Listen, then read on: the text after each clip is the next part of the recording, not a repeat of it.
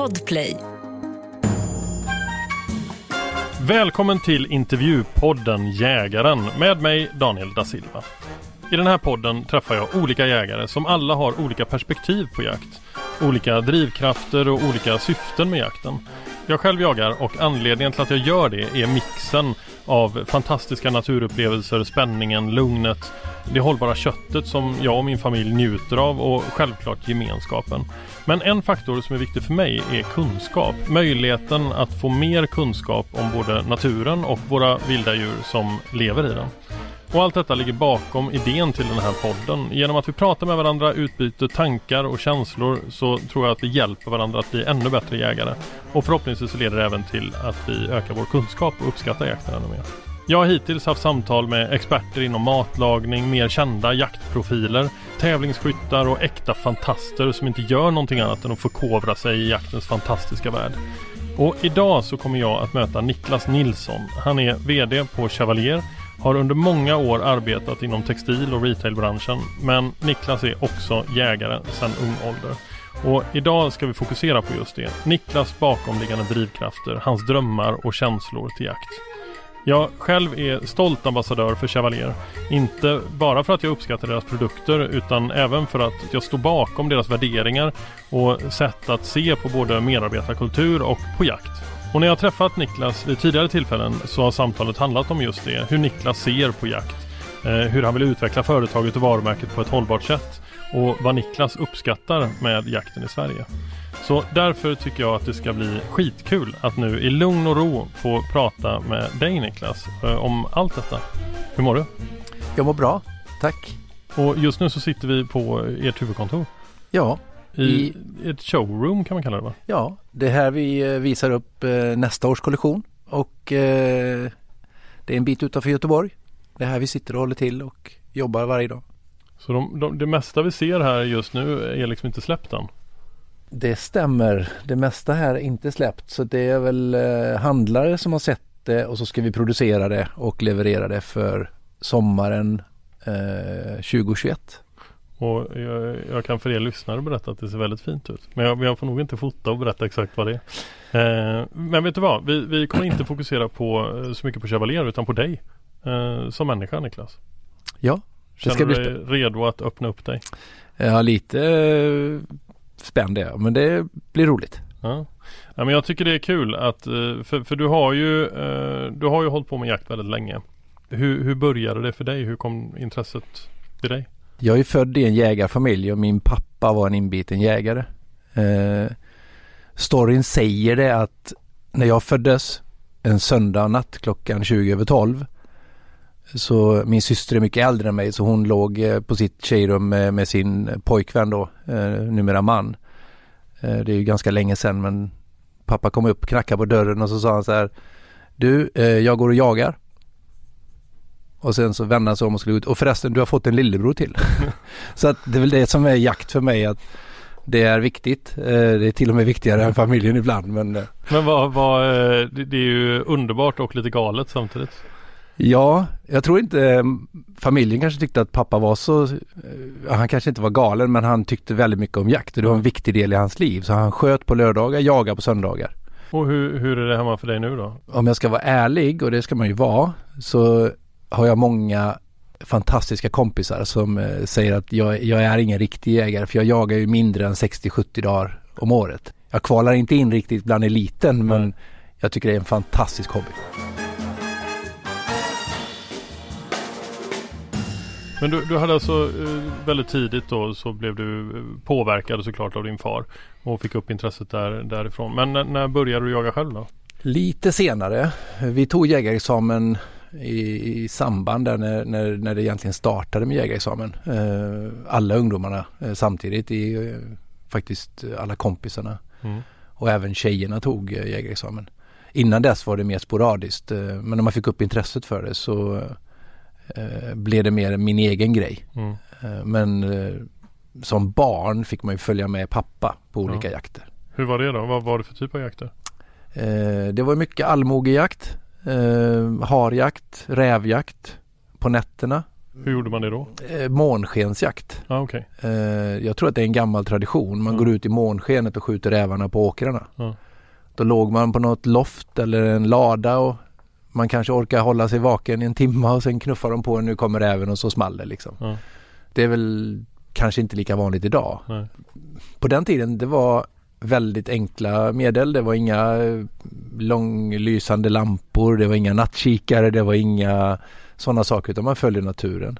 Rävar i månskensjakt är nog mitt första barndomsminne av jakt. Mm. Eh, och jag kommer fortfarande ihåg hur det såg ut, vilket vapen som var med. Eh, pappa hade en sån här Carl Gustav, antingen 1600 eller 2000 någonting. Alla de här minnena sitter jättedjupt i, i kroppen. Hur det kändes, hur det luktade, Ja. eh, om man frös eller inte. Pappa kanske inte alltid tänkte på att jag Nej, frös. så. Du fick Så- liksom bara så hänga att- på. Häng på här, Ja. det var den hårda skolan. Eh, han kunde varit lite mer omtänksam och då kanske man hade Hur, hur reagerade du då när ni, när ni jagade förutom att du frös? Vad, hur, eh, vad, vad, var din känsla till, till jakt när du var liten? För det här var du bara, vad, vad kan det ha varit, 5-6 år? Ja, tre, fyra, fem, sex. Ja, okej. Alltså Tyckte du det var obehagligt på något sätt? Nej. Eller? Nej. Alltså mina föräldrar var ju väldigt gamla, de är födda på 20-talet. För mig var ju jakten mycket eh, naturlig del. Mm. Det kom hem vilt på hösten. Vi slaktade. Så att pappa bar hem och jag och mamma och alla de andra ungarna vi stod i källaren hela natten och stycka och malde och paketerade. Mm. Jag är extremt stolt att eh, ha stått där och plockat isär djur efter djur liksom Mm. från liten ålder. Och det, det är någonting som jag önskar att alla får vara med om för det, det är helt fantastiskt när det är så naturligt. Och hur är det idag hemma då? För, för du jagar och, och så eh, i din familj nu, är det någon fler som jagar? Eh, vi är fyra stycken, jag har två barn. Eh, jag har eh, en fru. Mm. Susanne heter hon. Hon har jäg- tagit jägarexamen. Vi har varit ute någon gång. Eh, hon har inte riktigt, hon säger att hon kan hitta det men hon har prioriterat andra saker. Mm. Men eh, hon är jätteintresserad av vilt, eh, matlagningen, bär, eh, alltså skogen. Mm. Eh, min dotter Linn tog jägarexamen. Mhm. Hon gillar också mat och skogen. Hon är väl jätteduktig på mat? Ja, hon är duktig på mat. Eh, hon är extremt intresserad av matlagning. Ja. Eh, och min son Hugo då, han eh, har inte visat något intresse just nu. Han spelar golf, tycker Ja. det är fantastiskt roligt. Han spelar hockey och så. Men han, han har ju också kompisar som jagar. Mm. Eh, så det kan väl bli för honom som för mig att han har hört så mycket om det och vi har tjatat om det hemma och vi har tagit hem och jag har bett honom att han ska vara med och slakta. Och Mm. han kanske också kommer en dag och säger det där skulle vara ganska roligt. Mm. För mig kom det ju in ganska sent i livet men jag hade ju i och för sig inte med det från att jag var liten. Nej. Eh, och det kan jag vara är lite sotispån när jag hör de här berättelserna. Mm. Och det är därför jag eh, uppmuntrar eh, mina barn att lära sig så mycket som möjligt. Sen Mm. är det helt upp till dem att välja om de vill vara med eller inte och om de vill börja jaga någon gång i framtiden. Men, men eh, jag, jag tycker det är fint att kunna ge dem den typen av minnen. Mm. Som du berättar om att du har med, med din pappa då till exempel. Ja, det är fantastiska minnen när man tänker efter nu Mm. och tänker tillbaka. Då bara frös du. Ja, alltså, jag har några sådana frysminnen och Ja. mygg. Ja okej. Om man går och sätter sig på en pyrsch på bock i, i en björkdunge. Ja. Du vet, det kliar i hela kroppen och så ska man vara tyst. Ja. Och pappa lockar fram den här bocken och ska skjuta den och så sitter man där och kan inte sitta still. För det, det kliar på hela kroppen och man har inga kläder på sig. Ja, man har ju kläder på Ja. sig men inte Man har ingen myggmössa eller mygghuva eller någonting sånt Nej. där. Något skyddsnät och ingen myggolja eller någonting. Hur, hur var det då när du själv började? Min- Minns du ditt första vilt? Jag vet inte om det var en råbock eller om det var älgen jag sköt först. Nej. Jag tror det är därför jag, jag kommer ihåg just den här känslan eh, första gången man skjuter och folk säger att man kan få skak och frossa före och efter. Mm. Och jag kommer ihåg den på båda de två, första bocken och första älgen. Så, eh, ja, svårt med talet och, och Mm. skakade och kroppen reagerade väldigt kraftigt, kraftfullt. Men hur känner du idag kring, eh, kring själva fällandet? Det är ju en ganska liten del av jakten i stort men den frossan du pratar om, kan du fortfarande få den idag? Jag kan inte riktigt säga att jag får den just nu men nu har jag ju kanske hamnat i situationer där det har gått fort och det har varit en, en älgkalv eller en älgko eller någon mindre av någon hjort eller någonting Mm. som springer förbi. Men jag tror att definitivt att man kan få den. Eh, väldigt erfarna jägare som, som jagar något stort vilt en lång, lång tid Mm. kan ju säga att de fick andas väldigt mycket innan de kunde få iväg skottet liksom. Ja. Men jag, jag har inte eh, haft glädjen av att hamna i den situationen just nu och det är väl sånt som triggar och, och gör att man skulle vilja prova mer olika jakter och hamna i sådana situationer. Har du, några, har du någon eh, jaktform eller något, eh, någon, något vilt eller liknande som du lite drömmer om men som du fortfarande inte har provat på? Jag är ju skolad i den här traditionella eh, hemma vid jakten. Mm. Det är älg och det är rådjur, det är räv, lite hare. Jag tycker fågeljakt verkar väldigt intressant. Mm. Eh, nu när man är i branschen, toppfågel, tittar på eh, skogsfågel. Fantastiskt spännande. Eh, men det kräver ju lite av den som jagar. Ja, gud ja. Och sen har vi ju all fjälljakt. Eh, ripan verkar ju fantastiskt spännande. Mm. Eh, skulle väldigt gärna vilja gå upp på fjället och jaga. Mm. Och det ska jag. Jag har det som personliga mål att få nå och få vara på de här olika platserna. Det är väl det som skulle kunna trigga mig tror jag. Att se olika saker, olika typer av jakt. Det är också helt olika utrustning. Mm. Vad behöver jag när jag sitter på älgjakten och fryser i, i en minusgrad och blötsnö i två timmar mot om jag springer på fjället och jagar med hund, driver och jagar en älg kanske. Och det är helt olika situationer. Det är helt Ja, olika ja. situationer och olika jaktformer. Ja. Det tror inte jag att jag visste att det Nej. fanns innan jag har börjat intressera, intressera mig mer för det här. Även om man läser i tidningar så kan jag inte riktigt ta till mig nu när jag tittar. Youtube är väldigt bra. När man kan se och få förstå hur det känns. Och det kan locka till mer sp- spänning. Liksom. Tycker du själv att det är en skillnad i känsla när du jagar på din egna mark eller på en eh, om du är inbjuden någonstans eller åker med kompisar till deras jaktlag eller så? Mm. En av orsakerna till att jag och min fru bestämde oss för att köpa mark när vi flyttade tillbaka från Stockholm Mm. efter vi hade varit där. Det var just att jag ska aldrig någonsin bli utslängd ur ett jaktlag. Nej. Nej. Att friheten att få gå ut på sin egen mark, Mm. även om du bara plockar en kantarell eller vad som helst. Det är något speciellt. Mm. Det är inte alla förunnat men vi har ju liksom satsat. Det var ju inte så dyrt när vi köpte det liksom. Nej. Men äh, det är fantastiskt. Eh, Slänger du ut andra då? Nej, Nej. Jag, när du säger det så, men allvarligt talat alltså. Man skulle ju vilja er, vi har ju inte så mycket. Det finns ju kronan och, och alltså staten och kyrkan och, Ja. och det börjar ju också kosta pengar. Och då driver det upp priserna och markpriserna går upp och det gör ju att jakten blir inte så tillgänglig för alla människor som den var förr. Mm. Och det tänker vi mycket på Chevalier för vi säljer ju i många länder som man har en jaktkultur. Mm. Men du frågade mig om, om, eh, om mark och sånt och om Ja. alla kan jaga och om jag tror att det är, jag tror, jag upplever det som, nu när man hör dig säga det, då, då upplever jag det som en gåva. Ja. Eh, framförallt att, att man har fått växa upp med det. Och för mig är det väldigt naturligt. Mm. Sen kanske jag hade blivit en helt tokig eh, eh, jaktgalning Mm. om min pappa hade jobbat med den frågan. Det var inget viktigt för honom att hans barn skulle jaga. Nej. Det är liksom en del av livet. Ja. Så att eh, om man curlar barnen lite grann eh, in mot jakten och stöttar och har bra kläder och att göra förutsättningarna bra så tror jag det är lättare för barnen att ta vid. Mm. Om man bara fryser och tycker det är kallt Mm. då, då eh, är det svårt att få med ungarna till slut. Jag brukar fråga eh, mina gäster varför de jagar och det vill jag fråga dig också. Eh, drivkrafter, vad, vad är det som får dig att, eh, att hålla på med detta? För det är ju inte bara, du jagar ju inte bara, du, du jobbar ju också inom jaktsfären. Du har ju omgivit dig totalt med jakt. Hur, va- varför, varför gör du detta? Vi är ju eh, lyckligt lottade i Sverige men den här allemansrätten att vi får jaga, vi får ut i naturen, eh, viltet, köttet, veta vad du äter. Mm.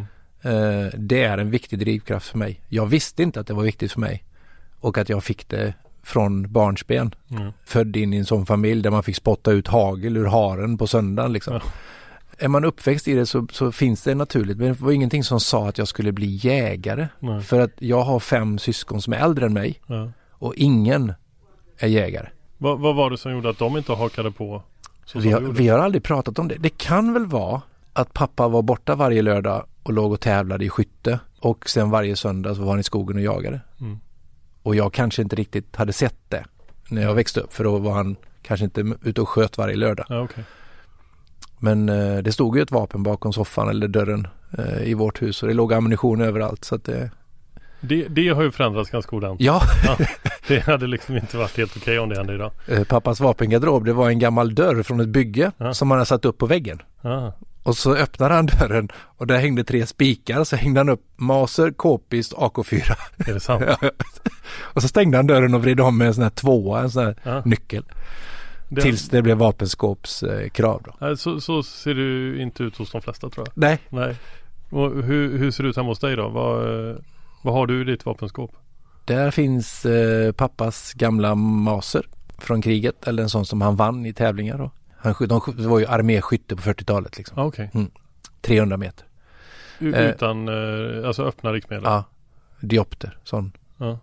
Jag måste outa oss i, i vårt jaktgäng. Ja. Vi tog med pappa, eh, jag tror han var 82. Ja. eh, efter en eh, stor hjärntumör vi opererat så tog vi med han till Långhållsbanan i Limmared. Ja. Eh, en bit därifrån vi bor och eh, 300 meter uppe pappfigurer så hjälpte vi pappa ner på marken. Han tog den här remmen som var inställd för honom. En läderrem som jag förstod man skulle vira runt armen på något Ja, vis. okej, ja. La sig ner, repeterade och så pang, pang, pang. Och så satte han om i tavlan och så skulle vi skjuta. Jag tror att det var en av mina kompisar som träffade ja, tavlan så. På 300 meter med det siktet. Så att det där är ju något helt annat. Men vad har du i ditt vapenskåp då? Mitt vapenskåp har jag nu. En, eh, en 222 eh, övning, eh, sån liten perfekt eh, övningsvapen. Sen har vi då en eh, eh, den jag jagar mest med, eh, en blaser. Bruksvapen som är extremt eh, tåligt och Mm. plast och lätt att sköta. Jag tycker den är fantastisk. Trivs jättebra med den. Till den har jag två olika sikten. Jag har en aimpoint och sen har jag en size Mm. eh, kikare till den andra som är bra. Mm. Sen har jag två gamla hagelbössor. Ja. Eh, så att det är också arvegods som jag har från pappa då. Side by side? Ja, två side by side. Passar inte mig överhuvudtaget. Inte? Nej, jag skjuter så dåligt med dem så att jag, Är det så? ja. Men ska du eh, skaffa en, eh, någon som passar dig då? Jo, eh, Men du jagar inte så mycket fågel? nej och jag, vi sköt mycket lerduvor när vi var yngre. Ja. Och då var det mer tävling. Då hade jag, alla hade Beretta eh, 686 Mm. mm. sån här sporting. Det var ju mer sport då. Vi Ja, sköt exakt. på lerduvor och jaktstigar och det var ju jätteroligt. Men Mm. sen var det en stor tung klump som man skulle gå och bära på och sen eh, använde inte jag den överhuvudtaget och då sålde jag den också. Mm. Ett hagelvapen som inte ligger bra, eh, då är det ju svårt. Ja, det går inte att korrigera. Jag har ju de här gamla pappas och det passar inte mig. Jag Nej. bommar. Alltså det, det är så svårt att skjuta Ja. med dem. Ja.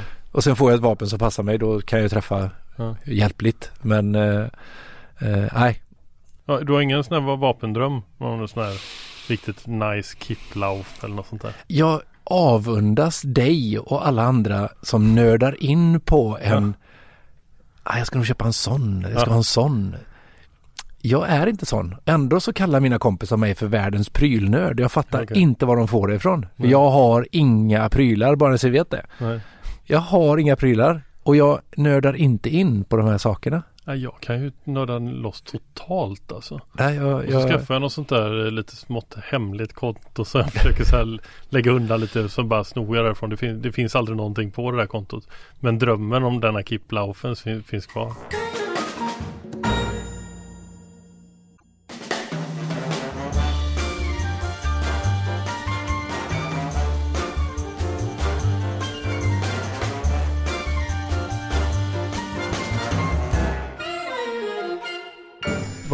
Vad, anser du att det bästa med jakt är? Vad, vad, eh, hur, på vilket sätt berikar det ditt liv? I mitt liv nu då Mm. så berikar det mitt liv genom att man får träffa människor som man inte träffar annars. Mm. Det berikar mig jättemycket. Det är lugnande också. Mm. Eh, Man får tankar på annat. Blir, blir det, är det en bra kontrast för dig? Jag kan tänka mig att du har eh, ja, men mycket att stå i jobbmässigt. Ja, jag har ett jobb som tar mycket tid eh, och även om jag har haft det innan också. Tycker det är fantastiskt att eh, bryta av med jakt. Mm. Eh, jag önskar att jag hade jagat mer Mm. och nu har jag bestämt mig för att göra det. Det hör man ganska ofta. Sen vet jag inte om det ligger kvar. Jag kommer tillbaka till pappas jakt. Han jagar ju mycket hela sitt liv. Om det kanske har påverkat mig att jag tänker lite mer på innan jag tar för mig liksom. Om det är en respekt mot familjen. Jag vet inte. Om det finns något medärvt där i. Men jag vill gärna och jag kommer att göra det och jag har bestämt mig för att lägga lite tid och kraft och pengar och resor och så. Men det är ju väldigt sällan man hör någon som säger jag önskar att jag jagar lite mindre. Ja, det, det är nog sant. Det är nog sant. Eh, nej, men jag känner det att jag, eh, det ger så mycket mänskligt eller personligt då för mig. Mm. Och sen ger det en fantastisk mat. Ja visst. Alltså vi som jagar och äter viltkött eh, är ju så bortskämda med det. Det är, Och jag tror du sa det någon gång om jag lyssnade på dig någonstans i något sammanhang. Men just det här kombinationen av att plocka svamp, ja. ha plockat lingonen Ja. och jagat köttet, slaktat, plockat isär det, tillrätt det, kanske ta potatisen från baksidan av huset och löken i landet liksom. Ja. Det är också en sån här urdrift så att man har gjort allting själv. Ja, det. Det känns helt fantastiskt. Ja, det är riktigt coolt. Där. Hur, hur ser det ut idag då? Hur mycket jagar du nu? Det är inte jättemycket. Eh, det kanske är 20 jaktdagar. På din hemmamark?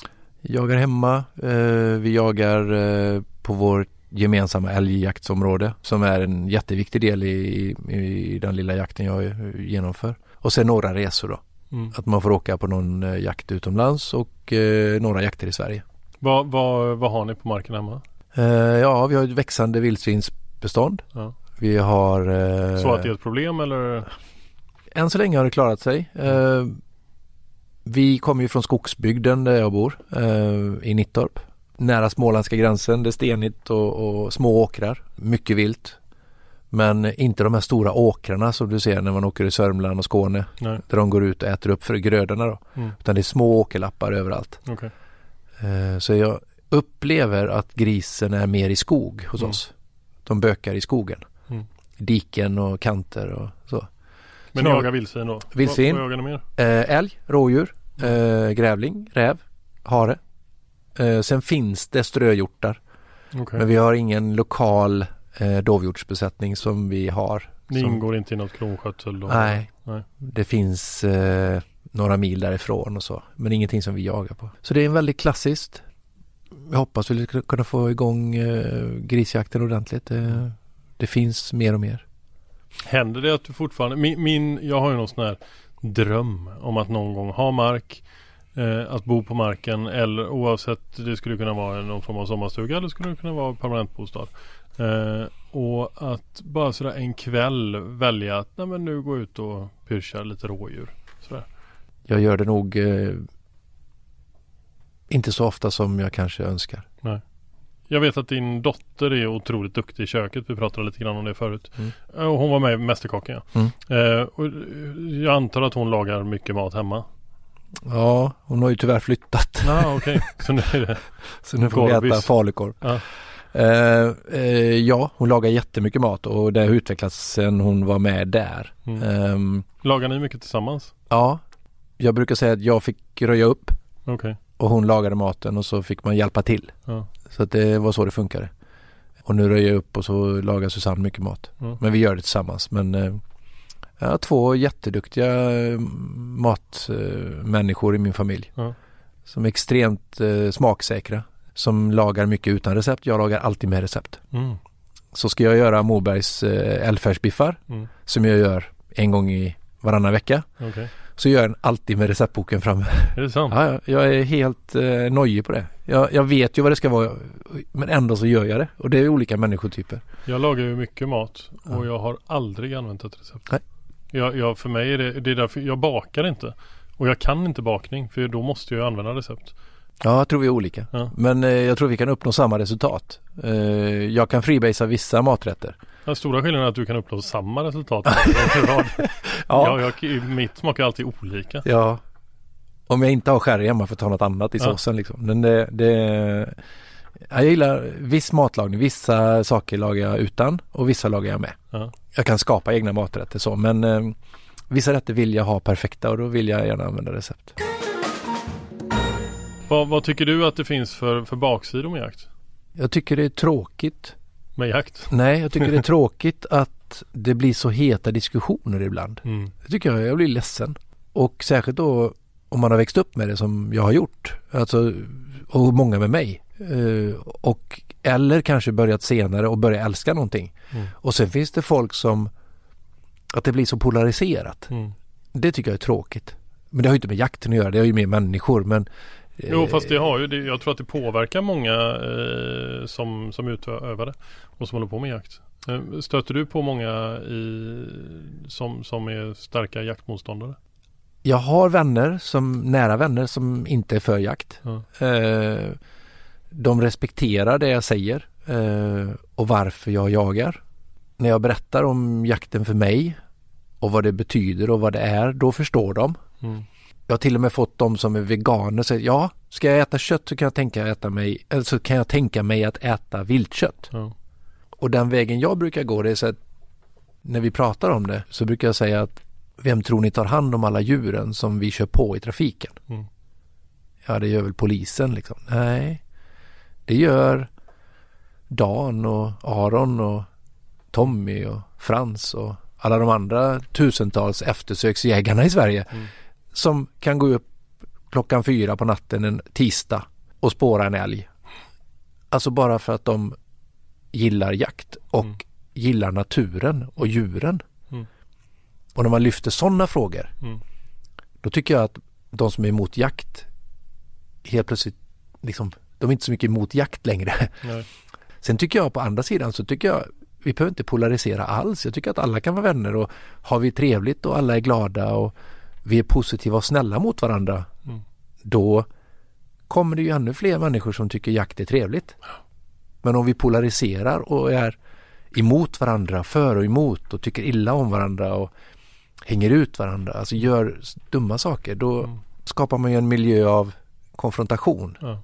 Det är väl det enda som skulle kunna vara eh, negativt. Men Pola- vad polariseringen. fint det hade varit om fler tänkte på det sättet. Har, har du, märker du skillnad, du som ändå hållit på ganska länge och jagat och varit med i jaktkretsar som du var liten. Märker du en större polarisering nu eh, än förr? Jag kan inte svara på det för jag för mig när jag var liten så fanns det bara, då var det jaktlaget. Ah, Okej. Och jag förstod nog inte att det fanns en värld utanför där. Nej. Och det kanske är sociala medier. Det sa faktiskt några när jag kom hit. De frågade mig hur jag gör på Instagram. Och det var både yngre och äldre eh, här på företaget Mm. som sa det att tänk på vad du lägger ut för att eh, här får vi reaktioner direkt. Eh, om du har en följarskara. Nu har jag ingen följarskara men, men att man ska vara försiktig med det. Mm. Ehm, för det, det skapar opinion. Mm. Nu tycker jag vi har en, alltså om vi jämför Sveriges jaktkultur är fantastisk. Alltså, Mm. Den är bred och vi får jaga och en sak som jag reagerar på första gången jag fick åka utomlands och jaga Mm. Till ett liksom Mellaneuropa. Mm. Det var ju deras respekt för viltet. Mm. Eh, Okej, det kanske är lite för show men parad, att respektera, Mm. eh, blommor, granris, eh, symboliskt, att, att behandla djuret som, som du också kanske upplevt att man ger djuret någonting på Mm. sista färd, alltså någon form av rit. Ja. Det har jag aldrig sett innan. Jag har inte varit på det i Sverige så det var första gången jag såg det så var jag utomlands. Eh, att man, man eh, ja, hedrade viltet. Ja. Eh, det är väl en tradition som på många platser i Sverige kanske har tonats ner lite. Ja. Eh, Men man jag gör tror också det finns väldigt liksom, tudelad mening om det. För, för jag liksom du eh, ser ju eh, ser det mycket som att man hedrar viltet. Mm. Men däremot kan jag ha full förståelse för att eh, icke-jägare och kanske även jägare tycker att det är fånigt. Eh, och att man, eh, varför håller man på sådär? Eh, att det nästan blir en tvärtom-effekt på det. Ja, och det får jag respektera. Det, vi, vi måste ju ha olika åsikter. Sen behöver vi inte, vi behöver inte slåss om det liksom. Alltså nu säger inte jag att jag har råkat ut för någon otrevlig människa någon gång liksom. Men jag svävar iväg lite grann men jag, jag säger bara att när jag försöker förklara hur viktig jakten är, vem ska ta hand om djuren? Mm. Alltså ja men det får vargarna göra. Ja, eh, nu var det några år sedan vi hade liksom en fungerande ekosystem. Mm. Så vi måste in och reglera, vi har redan förstört det liksom. Vi, vi har inte en helt vild natur. Vi har vägar, vi har tåg, vi har städer, vi har så djuren om vi försvinner då tar djuren över men Mm. så länge vi är här så måste vi vara med och stötta och reglera och ta bort vildsvin när de ska tas bort och de är i trädgårdar och Mm. på skolgårdar och kanske golfbanor och sånt. Mm. Eller där kan de vara kvar kanske. Men...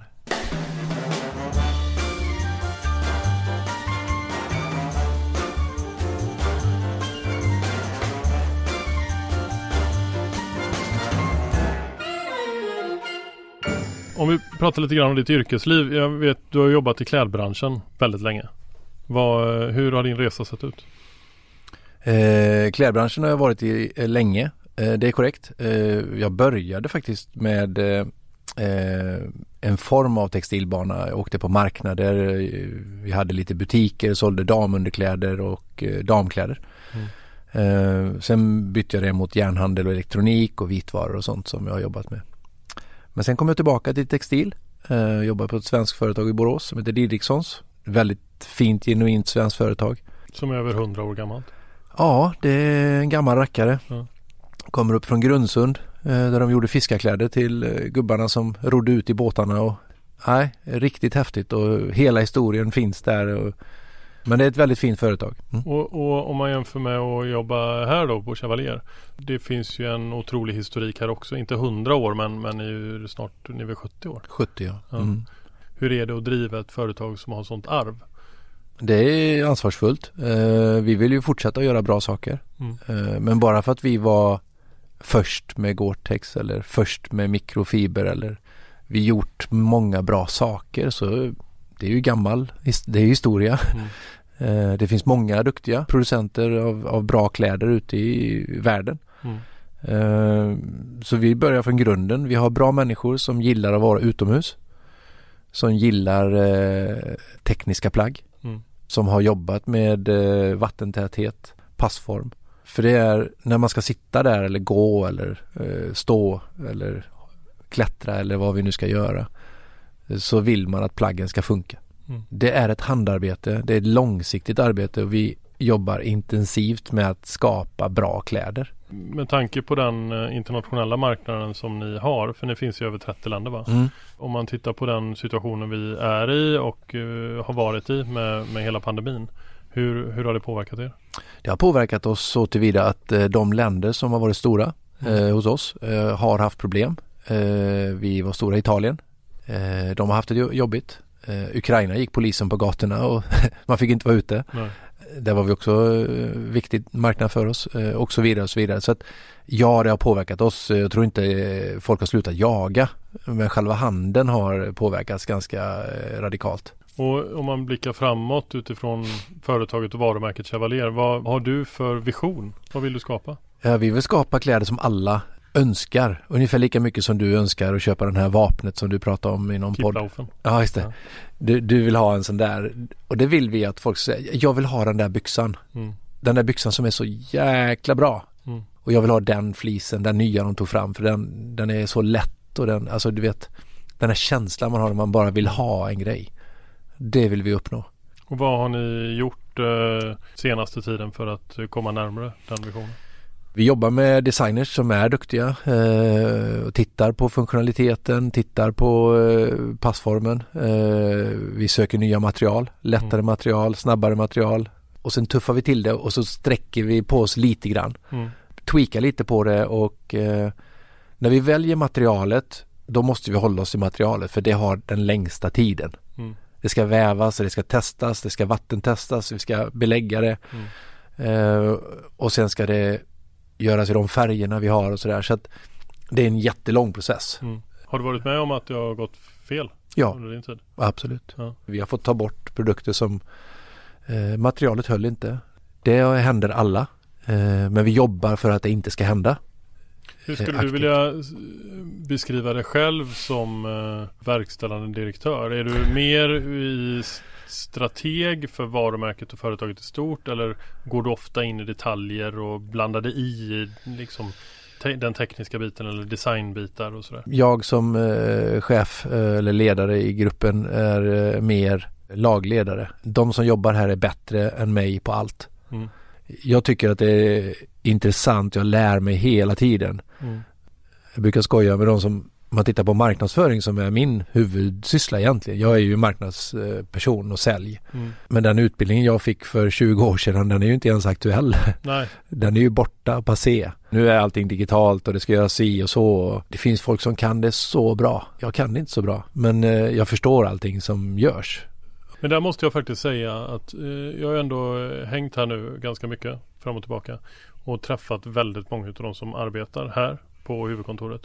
Och eh, det finns en eh, Det finns något väldigt fint här. Eh, det finns en fin stämning och sen så märker man väldigt tydligt eh, expertisen från olika håll. Men en sak som jag är lite imponerad över det är ju att eh, alla som jobbar här har tagit jägarexamen. Mm. Hur, är det din idé? Eh, ja, jag, jag, tar åt mig den då. Jag säger att det är min idé. Eh, det kan ha varit någon som sa att eh, ska du verkligen anställa sådana som inte jagar? Ja. Och då tänkte jag så här det är lättare att få tag i en duktig chefsdesigner eller chefsdesigner, en teknisk designer som kan skapa det bästa plagget. Mm. Och sen får hen ta jägarexamen mm. och åka på jakter och vara med och titta hur det fungerar. Än att gå ut och säga så att bland de 300 000 jägare vi har i Sverige så ska vi hitta den bästa tekniska designen. Så att vi, det, det blev så att vi, vi söker väldigt bra kompetens och sen säger så att alla som jobbar här måste förstå vad vi håller på med. Och det är bra att jaga om man ska göra jaktkläder. Mm. Så att eh, jag tyckte det var viktigt och därför är det ett, ett, ett krav. För då har vi också en, en, gemensam plattform. En väldigt stor fördel med jakt tycker jag är att det är ett väldigt hållbart alternativ för uh, kött. Uh, hur, hur, hur arbetar ni med hållbarhet? Om att ta fram kläder är långsiktigt mm. så är hållbarhet ännu mer långsiktigt. Mm. Vi har hållbarhet utifrån, eh, om vi utgår från kläderna först. Mm. Eh, så började jag och eh, numera föräldraledig hållbarhetsansvarig då. Så började vi med att resa runt och kolla fabrikerna. Och kolla om de är hållbara. Vad innebär det? Jo, att de har en personalpolitik som är okej. Okay. Mm. Och sen valde vi de som hade de bästa värderingarna. Mm. Så nu har vi ett färre antal fabriker Mm. Eh, vi har fler europeiska fabriker. Mm. Eh, och det är en del i hållbarhetsarbetet. Att vi mm. tänker långsiktigt och faktiskt att vår huvudleverantör är samma som vi haft i, i 30 år snart. Mm. För han har ett sånt fantastiskt hållbarhetskoncept i Kina. Mm. Det var som att vi var i Gnosjö. Ja. Alltså han, han var så mån om sin personal. Så att det var fantastiskt. Nästa del är att vi väljer material som är mer hållbara. Textil är en svår industri. Det kanske är tråkigt för de som ska använda dem men det här kommer vi få höra varje dag i framtiden. Vi måste hålla, eh, produkterna måste hålla länge för att det ska vara hållbart. Mm. Så att eh, bra material, eh, sy det så att det sitter bra och sen tittar vi på återvunnet material mm. i kombination med hållbarhet. För en del återvunna material är inte hållbara långsiktigt för de håller för kort tid. Okay. Eh, men åt, återvinningsbart och recycled, det är två olika saker. Men om vi i fabriken, om vi skär tyg mm. så har vi nu då i våra nya kläder så har vi 100% polyester i membran och yttermaterial. Tidigare hade man ett, ett PU-membran eller ett annat material. Då går det inte att återvinna. Okay. Nu kan man bara mala ner det och göra ny. Det är plast. Ja, visst. Ja. Så att polyester är polyester. Ja. Ner med det i en tunna som mal det och så blir det nytt. Mm. Och då kan vi ta det och så skicka tillbaka det i processen. Då är det en hållbar lösning. Ja, gud ja. Så det är så här, små saker som inte du som kund eller någon annan av kunderna behöver tänka på. Men vi ska i framtiden kunna säga att här är våra fabriker. Mm. Vi jobbar med de här materialen. Om ni vill så kan ni se, titta in i den här fabriken. Här köper vi våra grejer. Och vi ska kunna vara stolta över det. Mm det är där vi har börjat eh, med vårt hållbarhetsarbete. I fabrikerna, materialvalen och att försöka skapa hållbara produkter som håller länge. Mm. Det är grundstenarna nu då. Om vi går tillbaka till eh, mer till dig som person eh, och tittar lite framåt. Vad har du för eh, drömmar? Har du några drömmar kopplat till jakt? Ja. Jag har sagt till mig själv att eh, le- livet är för kort Ja. för att inte eh, göra det som jag tänker. Jag kan göra det sen tänker jag. Jag måste börja göra och säga ja eh, till de här roliga sakerna. Inte tacka nej till när någon frågar om jag ska åka med och jaga. Eller om vi ska åka dit eller göra det. Så att jag tänkte att nu när jag ändå är och jobbar med det så skulle jag vilja åka till alla länder vi säljer Mm. jaktkläder till och se hur det fungerar. Lära mig lite mer om det landet. 30, kanske. 30 jaktresor då? Ja, Vilket är det mest eh, spännande? Finns ni i Rumänien? ja, jag skulle säga det. Jag är nog i Rumänien. Eh, jag var nere i Rumänien senast och han berättade hur de jagar och vad de jagar. Så där uppe ska visst vara något helt fantastiskt eh, djurrikt och eh, jag var där och det var ett helt annorlunda land än vad jag trodde det var. Mm. Det var mycket rikare, bördigt. Eh, stora slätter, åkermark. Eh, det måste finnas hur mycket djur som helst där. Det ja, riktigt spännande. Finns ni i eh, Alaska? Eh, nej, vi säljer inte i Nordamerika. Ja. Nej, de är, Du får börja sälja där för att ja, också nej, då, av Alaska på drömmen. ja, jag tror att vi har en annan strategi när det gäller välja land för eh, kläderna. Det är roligt om man bara, ni bara finns där du vill jaga. nej, vi ska, vi ska, eh, ja det finns många trevliga länder. Ni Eh, får också öppna, i så fall får ni öppna en, eh, en eh, så concept store uppe i norraste Norrland så att du kan jaga ripa också. ja, men det tror jag vi ska göra ändå. Ja, Sverige har ju en fantastisk variation. ja. Och där vet jag att eh, jag har känningar så vi kan eh, passa på att åka upp och, och, och eh, det tar lite tid Mm. men det är ju värt det varje dag i veckan. Men då, så då vet man att om, om man vill få med dig på jakt framöver så är det bara att fråga. För du, du har du bestämt dig för att säga ja. Ja, eh, jag har sagt jättemycket nej Mm. för att jobbet är viktigt och jag måste göra det, jag måste göra det. Eh, och det är nog hela livet att eh, nu är man ju lite äldre och nu måste man börja säga ja också. Eh, ja till roliga saker, ja till jakt. Det, jag får sätta en sån bumper sticker. Ja till jakt. Ja. Ja.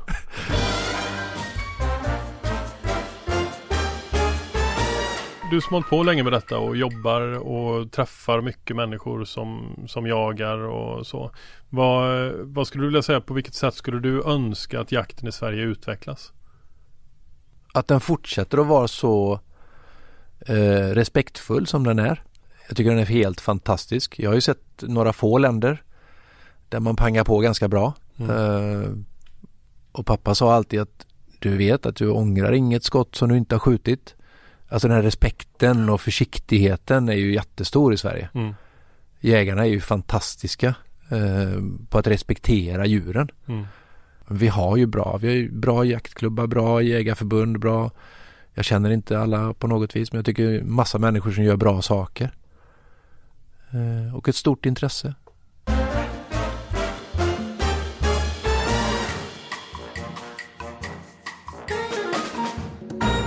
För att avsluta så tänkte jag att du ska få välja. Om du har en helt ledig helg i slutet av oktober. Hur spenderar du den? Och inga andra saker som... Nej, eh, ingenting som- nej. Du, vad du än väljer så kommer alla runt omkring säga Gud vad bra. Vad Inget annat pockar på. Ingen annan vill ha min uppmärksamhet. Ingen annan. Nej.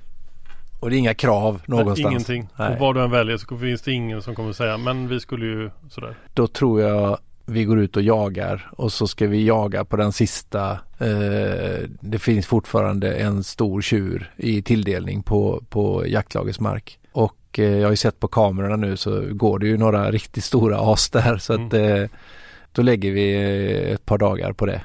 Eh, en lördag söndag kan det bli om alla är på tå. Men älg är, är, är det liksom det, det som eh, Ja, jag tycker, ja, jag tycker det är fantastiskt roligt att jaga älg. Jag tycker gemenskapen och om hundarna går bra. Och nu har vi bra hundar på gång så att det, då är det riktigt trevligt. Mm.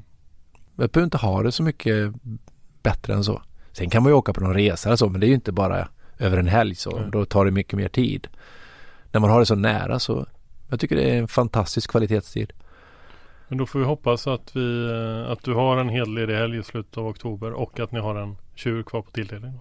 Ja, en stor då. En stor. Ja, Ja. Så jag får uppleva det här eh, spänningen. Har du fällt en stor tjur någon gång?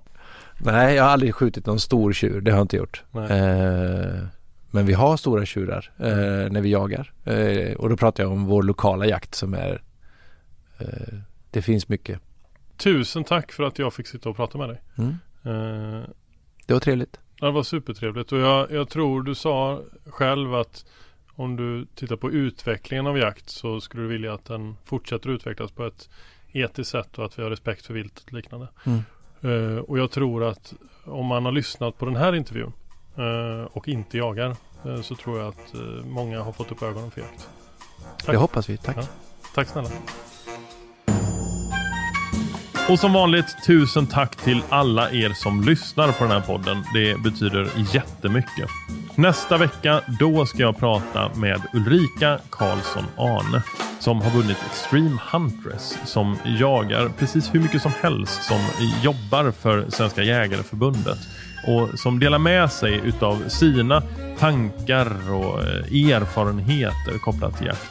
Ulrika har ju inte bara jagat i Sverige utan väldigt mycket i andra länder och det kommer nästa avsnitt handla ganska mycket om.